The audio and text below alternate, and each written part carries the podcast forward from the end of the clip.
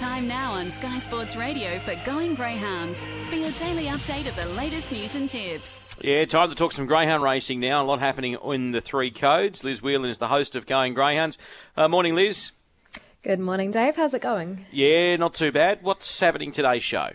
A little bit later on in today's show, we're catching up with trainer Mark Gattner. He's got some very nice greyhounds lining up at Wentworth Park on Saturday night.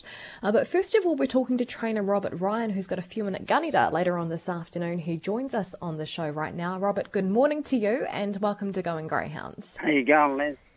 Good, thanks, Robert. Hey, look, you've got a few in at Gunnedah this afternoon. No pressure, but if you can help us with a few winners, that would be great. Um, first of all, race number one, uh, you've got a couple of runners in this. You've got Very Vane jumping from box three and also Super Funny jumping from box seven. What do you make of their chances? Uh, the three is more early speed where the other one's more strong, so this, the seven has probably got the better chance. Okay, and uh, the seven uh, Super Funny currently paying about two dollars eighty on tab. And then race number two, you've got Tilly Thomas jumping from box four. That's a grade five race over three hundred forty metres. I guess yeah, the draw not really ideal for outside. Her. Yeah. Inside, okay. Not much good to her. And uh, then race number three, you've got Rippy Royal, who has drawn the outside. She's only had the three race day starts. How do you think she'll go off the eight?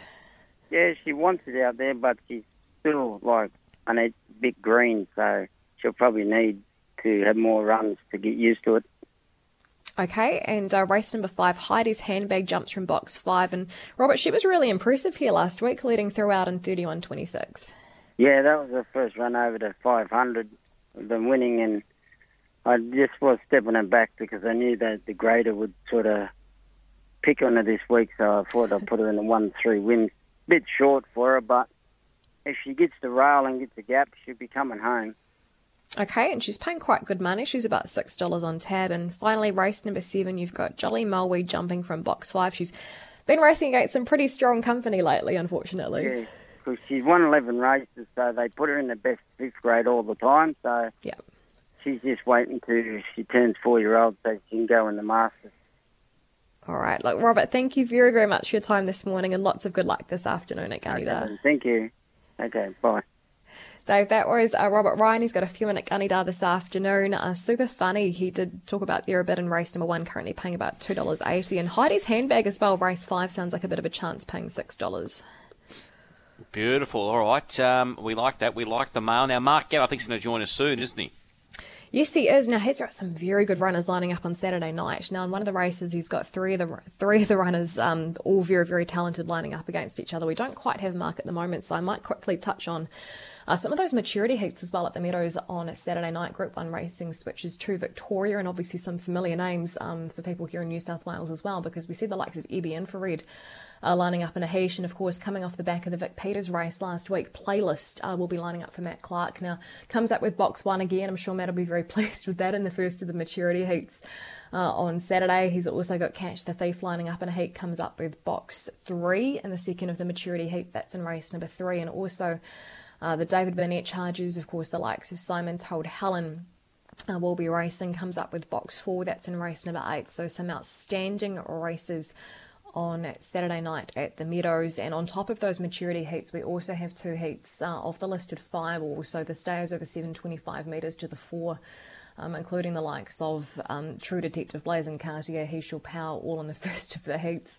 Uh, the second of the heats, we see the likes of Citruculant lining up. Here's Cheers during box eight. Dave, that's going to be a terrific night of racing. But right now we do have trainer Mark Gatt joining us on the show. Mark, good morning to you and welcome to Going Greyhounds. Thank you very much, uh, Liz. Um, how are you? I'm very well, thank you. Now, Mark, coming up on Saturday night at Wendy, you've got some really good runners. Race six, I'm not sure if you'll be pleased or upset about this. You've got three of your really good runners, Ritza Gloria, Ritza Cohen and Bo Herrera, all lining up in the race, and they've all drawn boxes four, five and six. How do you think they'll be going?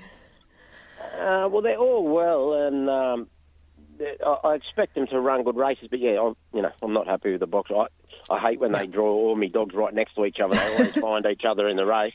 And then to draw sort of in the guts isn't real good either. But, um, but, but yeah, the dogs are well. They're fit. Um, and, you know, I think uh, Jason McKay's too, they'll be the leaders. Mm-hmm. And we're just, if we're to win the race, we're going to have to come over the top of them because because they, you know, I'm I'm pretty confident they'll be in front. Who would you be giving the nod to? I said that Rotza Cohen went twenty-nine forty-nine here not long ago, which is just outstanding. Yeah, he's going really well. He's he's um, he's always been a quick dog, but he's it sort of took him a while to. And I, I think actually getting away from Wentworth Park and going around to the provincials for a while um, played into our hands for this dog. He's he's sort of he, he I think he's come on, and when I when I've gone back to Wentworth Park, he's had a bit of a break from there and gone back there and. Um, yeah, I think he's a different dog now. Okay. And uh, race number seven, you've got Ritz of Fire jumping from box eight. It was a very good run last week. He was only sort of fairly away. Then he showed great acceleration, winning in twenty-nine ninety-six. Yeah, he did. He, um, I didn't give him much chance last week, and he proved me wrong. So I, I just thought he's a dog that uh, is desperate for the inside, but, but he did get across. And, um, look, there, there is a bit of speed in it in this race this week, and he's got a wide box, and he's up. Going to have to get across again, but um, he did it last week, so I don't see why he can't do it this week. Fantastic. And race number ten, you've got Black Twist jumping from box four. Most of his recent racing's been at Bulli, and he, I see you won there in a quick time a couple of starts ago over four hundred metres. How do you think he'll be going on Saturday night? Yeah, he's actually, I'm just about to scratch him. He's, he's oh. hurt himself, so yeah, unfortunately he won't be running. Is it anything too serious, or will he be okay? Oh, he's got a little bit of a crack in a in a stopper bone. I've just, um, yeah, just realised he's got a little bit of a crack there. So it, it'll, it, he'll be right. He'll come back and, and be fine, but it, it will take a while to heal. Okay, well, fingers crossed we see him back at the track soon. Mark, thank you very, very much for your time this morning, and lots of good luck on Saturday night. Not a problem at all. Thanks. Dave, that was Mark Gatt, and I suppose it's it's a hard one, isn't it? Because you've got three of your best dogs in the kennel lining up in a race, which in one way is great, but then drawing four, five and six all next to each other and all right in the middle, not ideal. Yeah, you're wanting to split them up, aren't you? So uh, it'll be it'll be hard. Um, interesting times ahead. Yeah, it certainly is. And look, today around New South Wales, we've got the three race meetings. And best bets for the dogs dot com dot a u. Casino race one at number eight, Firefly Sue is paying one dollar seventy.